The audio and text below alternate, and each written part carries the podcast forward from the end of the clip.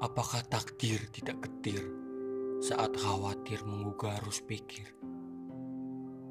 Aku mungkin tua dengan luka yang selalu bermesraan dengan lara dan akhirnya pilu berujung duka. Mengurai jejak retak agar tak beranak.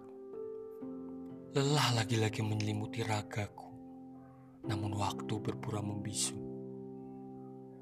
Ya, mungkin pasrah kepada Gusti satu-satunya arah untuk mengurai berkas resah.